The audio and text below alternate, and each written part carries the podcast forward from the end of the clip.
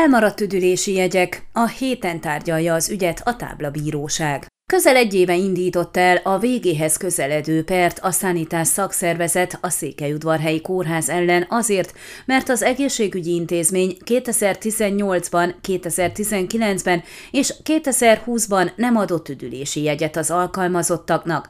Ez ugyan 2018-ban még opcionális volt, 2019-től azonban kötelezővé vált.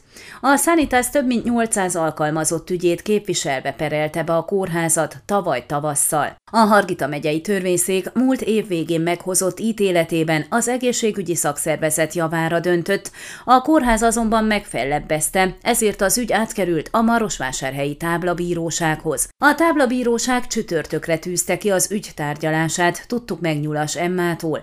A szánitás szakszervezet Hargita megyei vezetője elmondta, meghatározott számú felperes ügye kerülhet egy dossziéba, így több mint 800 alkalmazott esetében összesen 19 kilenc ügycsomó állt össze, de azt még nem tudják, hogy csütörtökön ebből hányat tárgyal majd a táblabíróság. Abban reménykednek, hogy a táblabíróság is a kórházi dolgozóknak ad majd igazat az ítéletben. Bízunk benne, hogy a táblabíróság megítéli a kórházi alkalmazottaknak ezt a jogot, hiszen volt már erre precedens az országban, máshol is megadták ezt, fogalmazott Nyulas Emma. A táblabírósági döntés lesz a végleges ítélet. Az alkalmazottak javára dönt a táblabíróság. A kórház által korábban ki nem adott jegyek értékét öt évre felosztott részletekben kapják meg a jogosultak. A törvény szerint ezt nem egy összegben kell majd kiutalja az intézmény, tájékoztatott Nyulas Emma, hozzáfűzve, hogy kezdetben kisebb, majd nő a részletek értéke, a végén pedig a teljes összeg inflációs értékét megkapják az alkalmazottak. A három évre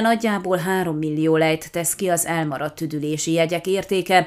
A pontos összeget azért nehéz kiszámolni, mert a járvány előtt kevesebb alkalmazottja volt a kórháznak, és azért is, mert az üdülési jegyre való jogosultság feltétele a minimum egy éves munkaviszony. Kezdetben az alapfokú tárgyalás végéig a szakszervezet jogtanácsosa látta el a perrel kapcsolatos teendőket, ám miután a kórház megfellebbezte a döntést, a szakszervezet külsős táblabírósági ügyekben jártas ügyvédet fogadott.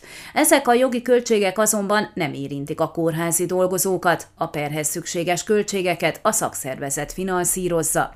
Nyulas Emma azt is elmondta, noha a 130-as sürgősségi kormányrendelet lehetővé tette, hogy a közférában dolgozóknak idén is adhassanak üdülési jegyeket, munkaadóik a Székelyudvarhelyi Kórház vezető tanácsánál még tárgyalás alatt áll ez a lehetőség, azaz nem tudni, hogy az intézmény 2022-es költségvetésébe belefoglalják-e ezt a kiadást.